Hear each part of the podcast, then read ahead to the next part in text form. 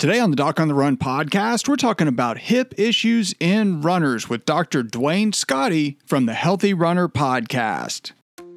So the big question is this: how are runners like us, who don't like hearing doctors say, just stop running, who know that we simply have to stay active, how do we heal in a way that lets us stay strong, maintain our running fitness, and keep preparing for the next race, and still heal without making the injury worse? Well, that is the question, and this podcast will give you the answers. My name is Dr. Christopher Segler, and welcome to the Doc on the Run podcast.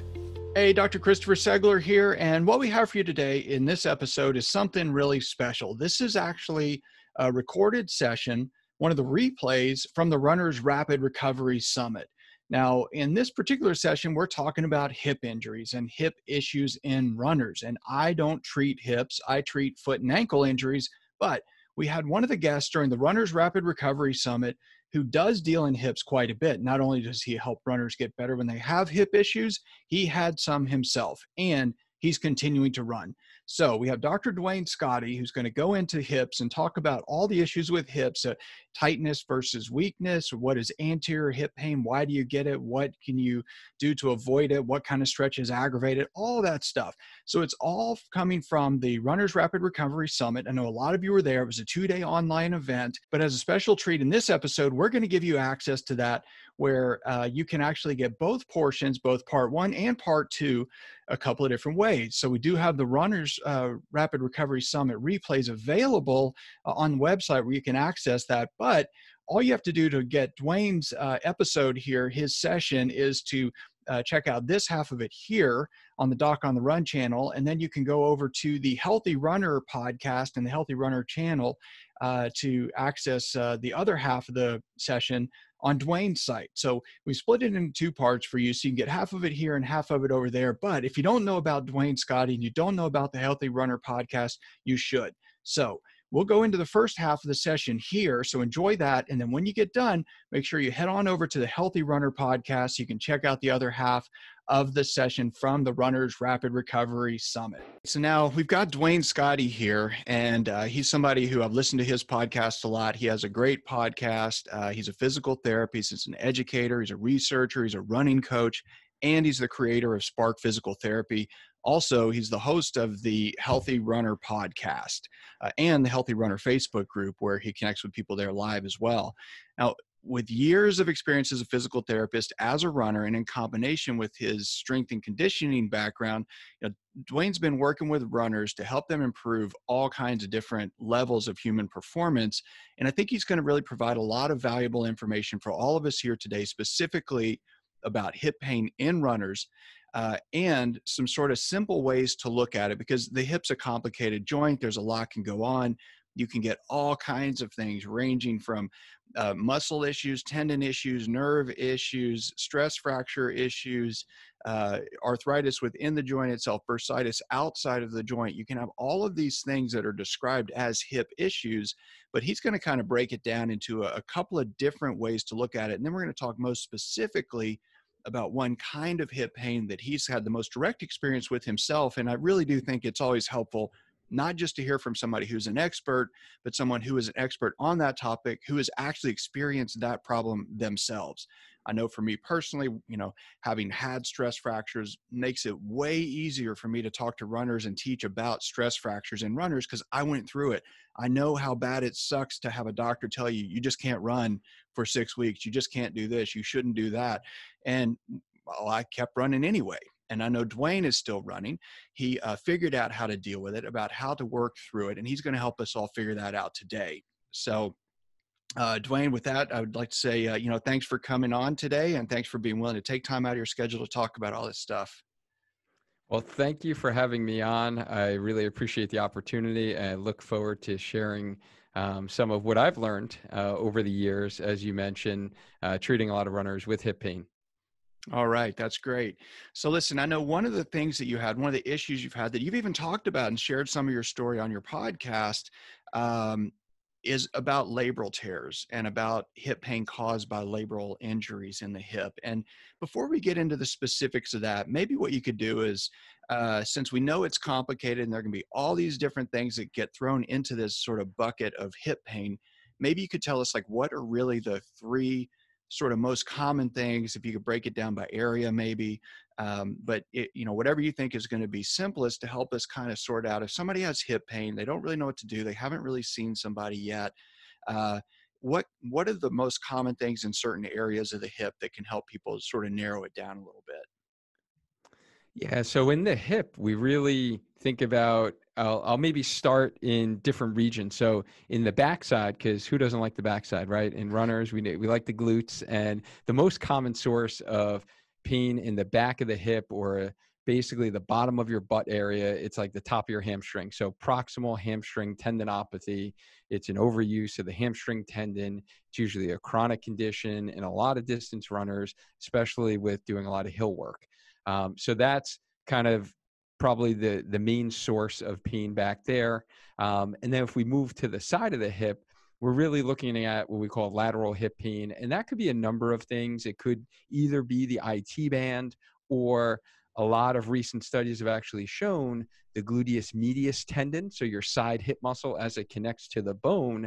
And rarely, even though it is kind of overly diagnosed, is that rare situation of like a trochanteric bursitis. Classically, you may have been diagnosed with that. A lot of what the newer literature is showing is that it's actually a tendon problem, similar to other tendon problems that runners can get from overuse. So actually looking at that gluteus medius tendon will cause pain on the side of your hip that you can get with running. But moving to the front of the hip, where we're going to spend the majority of our time talking about today, is you could have a muscle problem. So yes, you could strain your hip flexor, or you could have tight hip flexors. And, you know, this might occur especially after a hard speed work session, or you might feel tightness in the front of your hips. Maybe you have a desk job, you're sitting a lot during the day, and then you're getting active and going for a run, and you just feel a lot of tightness in the front of your hips. You might have tried foam rolling, stretching, maybe heat. You may have even seen a PT who did some dry needling, Graston technique to that area. And if it's not responding to that, the most likely issue or the root cause is usually an underlying hip joint mobility issue, or what we call impingement. And a lot of times I see that soft tissue can get guarded. You can get trigger points in those hip flexor muscles. So I do see it sometimes an isolated muscle problem, but usually there's this underlying joint problem, which we'll really kind of talk about today. And that's kind of keys to getting down to the root cause of why you're having hip pain to begin with. Okay. All right. So that's helpful. So basically pain in the back of the hip, if that starts out, like really simply put, the most common thing is insertional issues where the muscle, tendon, whatever actually attaches basically at the bottom of your butt, right? In the back, behind the hip joint. And if you're doing lots of hill work and it gets aggravated by hill work, then that's probably a clue that you might have that issue. And you said it can often turn into a chronic problem where people suffer with it for a long time. If you have it on the outside of the hip, it can be lots of different things, including the gluteus medius muscle where it attaches there, because it basically, that's one of the things that really stabilizes you. Like if you do a single leg squat, it's what keeps your knee from drifting to the inside, right? Because it's basically holding that bone and pulling it to the outside. So if somebody has that issue, what seems to aggravate it, would you say? Like, is there one thing that most commonly aggravates that? Is it like hill work, or is it just long runs? Like, what's the thing that kind of sets it off? It is. It's definitely the longer runs, and it is usually for those that run on uneven road surfaces or a large camber in the road, where you have basically one leg that is dropped down versus your other side, and it creates this one pelvis that's higher than the other. So we call that like a functional leg length discrepancy that creates. And then those folks also usually get pain with lying on that side. So at nighttime, it is most common in females. Unfortunately for females, anatomy wise, they're blessed to be able to give birth and create life.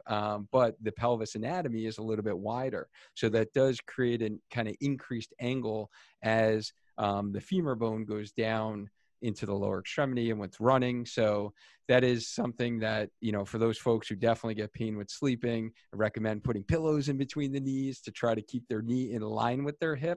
And it's also very common in a lot of new moms who do the holding their child on their hips and they sway toward one direction. And that creates this, what we call adduction force to the hip, and actually puts some stress on the outside part of the hip. Okay. So that's helpful. So if you have lateral hip pain, then, I mean, I know this could probably be a completely different long lesson that would be really in depth and go into a lot of detail, but simply put, if you're doing things that are positional, you know, the way that you sleep, the way that you hold a kid, the way that you stand, if you stand sort of cocked to one side, if you run on the road where it's sloped, you're running on sidewalks that are sloped, then, and you notice that those things seem to set it off more than say running on flat ground, might be that issue. And then for anterior hip pain, you know, this can be, like you said, lots of different things. You have anterior hip pain that could be within the joint itself, where you have what we call an impingement, where something's blocking the motion. In the ankle, it can be lots of things. You can have synovial tissue that swells and blocks it. You can have a meniscoid body that develops and blocks it. You could have bone that kind of overgrows in the development of arthritis that kind of prevents it from moving. But when we say impingement, basically something's getting stuck or blocked in some way, and it can be lots of different things. So when you hear that, you immediately think, well, there's something that has to be removed and you have to have surgery to fix that, but that's just not always the case. In fact, probably not mostly the case, I would say, but it could be that. So you could be having this issue that's truly inside the joint, where you have a problem with an impingement, a positional kind of thing, a limitation of motion that could be addressed with some simple things you could do yourself. Or you could have some sort of muscular issues around there that are causing pain in the same area. Does that sound about right? Absolutely. Yes. Okay.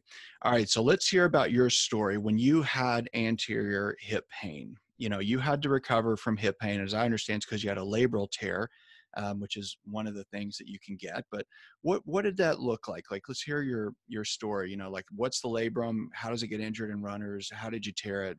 If you could just go into that stuff a little bit, I think that'd be really helpful. No, absolutely. The labrum is a piece of cartilage. So it actually surrounds, if you think about the hip joint, it's a ball and socket joint. So you have the cup part, which is the pelvis. And in that cup, you have the labrum that surrounds it, almost like if you think about a golf tee. And that just deepens the hip joint socket and adds some stability. And unfortunately, that sometimes can get torn, which again, the labrum is kind of deepens the socket, as well as add some cushioning to help stabilize your hip itself. You also have cartilage that surrounds the actual bone. So that ball in the socket, there's this articular cartilage, we call it. And you can also get little tears of those cartilage. It's kind of like a little pothole defect, if you think about it, where you can have these little tears of cartilage. And then sometimes those can even flake off, just like in the ankle, and float around within the joint. And we call those loose bodies. So those are the type of internal hip joint dysfunctions that can occur. And those can be due to either underlying mobility issues, such as what we call femoral acetabular impingement, or FAI. And that's really basically a stiff hip, a hip that is getting impinged. There's maybe some extra bone growth on the actual part of the pelvis, so that cup, or you could have just been born with a ball that is not spherically shaped. So it's basically shaped like an oval, more like an egg shape. And every time that ball moves in the socket, it gets impinged. And then one of the structures it can impinge is the labrum. And that's the most common cause for getting kind of labral tears, is usually those folks who did a lot of what we call bending of the hip, so flexion of the hip. Maybe they did a lot of squatting. Maybe they're a runner who also is a CrossFitter, and they're, you know, flexing that hip a lot, and they're putting a lot of load through that hip. Maybe they have a sit down job. So they're doing prolonged sitting in a low seat. And that's kind of the most common scenario. So now, talking about my specific example and scenario, it is a little unique in that I did always notice that I've always had a stiff hip. So when I was going through PT school, you know, we evaluate each other. You know, you got your roommate who's checking out your range of motion in your hip. And I always noticed I didn't have normal range of motion. Like, I was just born that way. That's the way my hips were. And I didn't have normal range. So I knew I was always limited there. And then I was fine. I never really had hip pain until there was one specific incident. So I was getting a little crazy with some of my buddies in the backyard. So we would do something. We were in our early 30s, kind of new dads, right? We're trying to get active, and we would do some backyard volleyball. We'd do little tournaments, called it like Friday Night Lights. And, you know, I remember a specific incident that I actually jumped up, tried to do a spike, and landed. And that gave me a sharp shooting pain. And then ever since then, that pain continued. And to make a long story short, after, you know, rehabbing it conservatively and getting some imaging done, it was found that I did have a cartilage tear, a loose body in there, but also I had a labral tear. Mm-hmm. And now the labral tear was more of a degenerative tear. So it probably was something that has been there, you know, most of my life. And I think this kind of is a good story to a lesson to learn for those out there that maybe have been diagnosed with a labral tear, and it may not necessarily mean that you need surgery either. So it kind of goes into the conservative aspects of treatment as well. Yeah, that's really helpful because, you know, a lot of us, we hear, well, you have a problem, that means you need to fix it. And many times we have this perception, I think, and I mean, I'm biased because I did a surgical training program. So we spend, you know, 3 years looking at people trying to decide what can we do to fix it, like surgically, because it's a surgical training program. So we're trying to figure out how to fix people surgically every day. And frankly, we're not that interested in trying to figure out how to fix people non-surgically, because that wasn't as fun as going to the operating room. And there is definitely this also, I think, this misconception that surgery is always faster or better, and that you just won't get better if you don't have surgery when you have some of these problems. Like in the ankle, sometimes that's true. If you have, you know, a foreign body or a meniscoid, you know, forms, you have this meniscoid body in there, you have, like you said, a loose body that's really kind of, it's your own tissue, but it's become a foreign body and it's floating around in there. It's getting stuck. It's causing trouble. You know, you have to remove it. But then we do have these circumstances where by strengthening, stretching, repositioning, you can better align the joint to work in a better way. And you don't have to have surgery. But if you don't do something, that malalignment, that misuse, that abuse that's happening in the joint and to the tissue, it degenerates over time. So I think you said that yours was probably a degenerative thing, meaning that you were kind of stressing the labrum, you were irritating the labrum probably by malalignment, positioning, lack of range of motion, whatever, that was putting stress on it. So it got more and more injured over time and then finally degenerated to the point of tearing. It may not have actually been that one backyard incident, you know, when you jumped up to spike the ball that actually caused the tear, but that could have, and it could have torn the cartilage then. Clearly you had a specific time of injury that something got significantly worse. But if you had, you know, addressed it in some way conservatively with trying to do strengthening or stretching or whatever, maybe you wouldn't have had that incident at all, which is what I hear when I hear your story. Do you think that's about right? Or, you know, or do you think I'm missing something there? No, absolutely. I think that is the important part. I think if I didn't have that incident, then I definitely wouldn't have needed surgery, is I think the underlying, you know, and there's no real way to completely know. So on MRI, so just for those out there who are thinking labral tear, how you do visualize the labrum is what they call an MRA, where they actually do the injection with the dye, and then they put you in the MRI machine. And that's when my labral tear was diagnosed, and they actually did not even see the chondral defect. So that's, again, that articular cartilage where you get that pothole in it, until I actually had the surgery, right? So they went in arthroscopically and was able to actually view that, and then saw the loose body, removed that. And I do feel that that was the probably main contributor to my pain, because it was very classic in that I would get a sharpshooter with any type of pivoting rotational movement where literally I would get buckling of my hip. And then that went away after, you know, after I rehabbed back from surgery. Okay. So this brings up a couple of important points that I think runners really need to understand. And one of them is about the value and lack of value in MRI. Because we think of an MRI being this really high-tech, fancy test where you get this picture-perfect view of what's going on within all of the structures in that area. And I have this all the time. I spoke to somebody recently who had an ankle injury. 2 months went by. She did basically nothing and said, I really think I need an MRI. It's been 2 months. I'm not better. And my thought honestly was, you know, I didn't reply to her this way, but what I thought was, maybe you should do something and see if we can make it better before you waste time and money going to get an MRI, to see if you can actually take action and get it to improve. And in some cases, when you have pain in the hip, it stands to reason that if you tried some specific strengthening and stretching things and it improves dramatically, you save yourself a lot of trouble. And that information is also extremely useful. Like if it helps, if it doesn't help, it's very, very useful to the doctor who's trying to figure out what's going on, because then you go in and get an MRI and it confirms, because, well, you check the dice, you do an MRA, and you go in and you get this, you know, magnetic resonance arthrogram, right, which is the MRA part. And so you get this imaging that includes dye. It's a little more complicated, but it gives you a little more specific information. And that actually, information that gives you your diagnosis of a true labral tear, but it completely missed the cartilage part. And so even though, you know, you had nothing that shows up, you have evidence based on your story that you have this cartilage problem, because you have this like sharp shooting pain with certain things, when you pivot, when you twist, when you hit it a certain way and load it a certain way.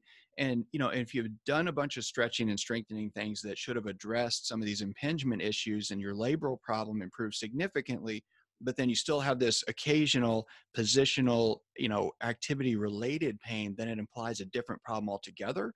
And those things, first of all, can make you improve dramatically. If you hadn't had the cartilage problem, you caught it, you might have been able to do really well even without surgery, but you had to do both, right? So you had to take some action, try some stuff, and you ended up having to get an MRI.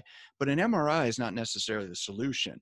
I do know that MRI is one of the most useful tools to convince yourself and to help your doctor convince you that you need surgery, but and sometimes you need it. So that's not, I mean, not to be flippant about it, you know, sometimes you really do need surgery, and that's very helpful. Sometimes you can make a lot of improvement without expensive tests and without expensive surgery and without all the risk associated with those things. So, you know, when you think back to before that episode in the backyard, you know, I think for runners who are concerned that they have this anterior hip pain, maybe they have a labral issue, if you could kind of help them in their situations right now by thinking back to what it was like before you actually had that spiking incident, you know, where you had that sudden dramatic pain and you did a little more damage, like what clues did you have? What did you feel that indicated, or that might indicate to a runner who's listening right now, that they might have a labral issue that could benefit from some of these simple, what we call conservative non-surgical treatments that they could do themselves or with a physical therapist? What would that be? Yeah, the pain location is kind of this classic C sign, where you just make a C with your hand and you put it right in the front of your hip. So you have that pain in the front of your hip, maybe in your groin area. You might even think you pulled a groin, and it's usually more deeper pain. So it doesn't feel right at the surface. Mm-hmm. Sitting was definitely painful. So I was driving a Toyota Corolla at the time. So I had a very low hoopty style car, and I have long legs. So my knees were definitely above the level of my hips when I was sitting, and, you know, sitting in a low surface definitely hurt, as well as getting up after a longer car ride. That would definitely be painful and stiff. It would just feel like it took me a couple of steps to kind of loosen up the hip. It was just very stiff. And then, as well as, you know, those that do have a labral tear, the kind of classic sign is this kind of painful clicking. So many hips click. Many joints click, right? You probably had some clicking joints. You might have been concerned about it. That's totally normal. So joints, it's normal for them to click. But the key is, does it increase pain? And usually with a labral tear and even a loose body or a cartilage, there's this sharp shooting pain you get. And it usually lasts for a couple of seconds. It's not something that lasts for a long period of time. But you get a click and you get this sharp pain that's associated with the click. And those are kind of those classic signs that we get with labral tears. All right. Those are a couple of really useful points there. So one, if you drive a car, like a small car that has a low seat, like a Honda Civic, Toyota Corolla, you know, small cars that have low seats, where if you put your car in cruise control and you pull your feet up toward you, your knees are like a foot higher than your hips. If that's uncomfortable, that could be a labral tear. If you have this C sign where you just take this area on the front of your hip and the pain is in that area within that C, could be a labral tear. And also the clicking thing. So clicking can be an indication of that problem, but clicking can be normal. So clearly, Duane sees lots of people with hips that have clicking that is not pathologic. It's not a problem. I myself have peroneal tendons that have clicked my entire life, at least all I can remember. And 30 years ago, when I was working in a climbing retail store, I remember one of the guys, Brent, that worked there used to joke that I could never join the FBI because I could never sneak up on anybody. But it's never been painful. And I get runners all the time that ask me, oh, I have this clicking in my joint. Is that a problem? Do I need to have surgery? Because I looked this stuff up and it said that you probably have this and you have to have surgery. Well, that's the problem, is that the stuff you find when you look it up, if you just search for one thing, dramatic stuff sells. I mean, look at the news, right? The most dramatic, scariest things are what people click on. And when you look for clicking in a joint, you always find stuff that means some horrible problem that probably needs some horrible solution like surgery, and it's not always true. So if you have clicking and somebody does not have pain in the joint, first of all, that does not necessarily mean that they have a labral issue. But if they have pain when they have that clicking, then it's more suggestive, I suppose, of something like a labral tear. Is that right? Yes, correct. Okay. Yep. Okay. So if you could, do you think that there's a way when runners first start having problems that they feel something that's similar? Like aside from those things where they have this, sitting in the car and those positional things when they're getting up out of a car like that after they've been driving a long time, is it something they notice when they run on certain surfaces, or is it really more related to those things we just talked about? It depends upon the irritability. Mm-hmm. So you could have, and this is like with any running injury, right? You have low tissue irritability versus high tissue irritability. You could have a labral tear that now everything is irritable. So there's probably some swelling in the joint. So definitely running and loading the hip will actually be painful. But classically, unless it is more the cartilage issue like I had, that will usually definitely cause pain with loading. So when we run, we're weight bearing on one leg. But the most common labral tear, it is usually more associated with those hip flexion type of movements, or maybe a cyclist, right, who has mm-hmm. their hip in that flexed position, as opposed to when we are running, our hip doesn't flex a whole lot unless you were a sprinter and you were getting down into the blocks. Okay. So if somebody's doing cycling for cross training and they, let's say they raise their saddle, would generally help a little bit to alleviate some of that discomfort if you had a labral tear. And it sounds Absolutely. Like if somebody starts out and they have kind of early onset labral issues, maybe it bugs them when they're driving their Honda Civic to a long run, but it doesn't necessarily hurt when they run. But after time, maybe it goes from like being more aggravated when you're driving to then actually kind of being more irritable after you run as well, would you say? Does that sound about right? Absolutely. Yes. Okay. So then if somebody thinks they have a labral issue like this and they hear, all the stuff from you and they learn about labral tears and they learn some things they can do with stretching and strengthening and stuff to try to help, calm it down and stop, irritating it. But when is it that they get to that point that they really get this kind of number one indication that somebody with an issue with the labrum, potentially a labral tear or whatever, that they really should see a doctor or somebody and get it assessed before continuing to run, where they could really be doing some significant damage to it? Yeah, it's really that you've tried conservative treatment first. So you've seen a good physical therapist who really worked on the mobility in your hip. You've been diligent with your homework. You're, working on whatever kind of the root cause of that labral tear. We are talking a lot about mobility, but also if there's instability in the hip and you have a hip that's very loose, so such as like a dancer or gymnast may have, then that can also kind of be a risk factor for tearing a labrum as well. But kind of working on the root cause of what caused the labral tear. And let's say that's not working with strengthening, with mobility work, with getting some good mobilizations and activity modification, and you're still having that painful clicking, then that's really when you want to, seek out an orthopedic surgeon and, get their thoughts.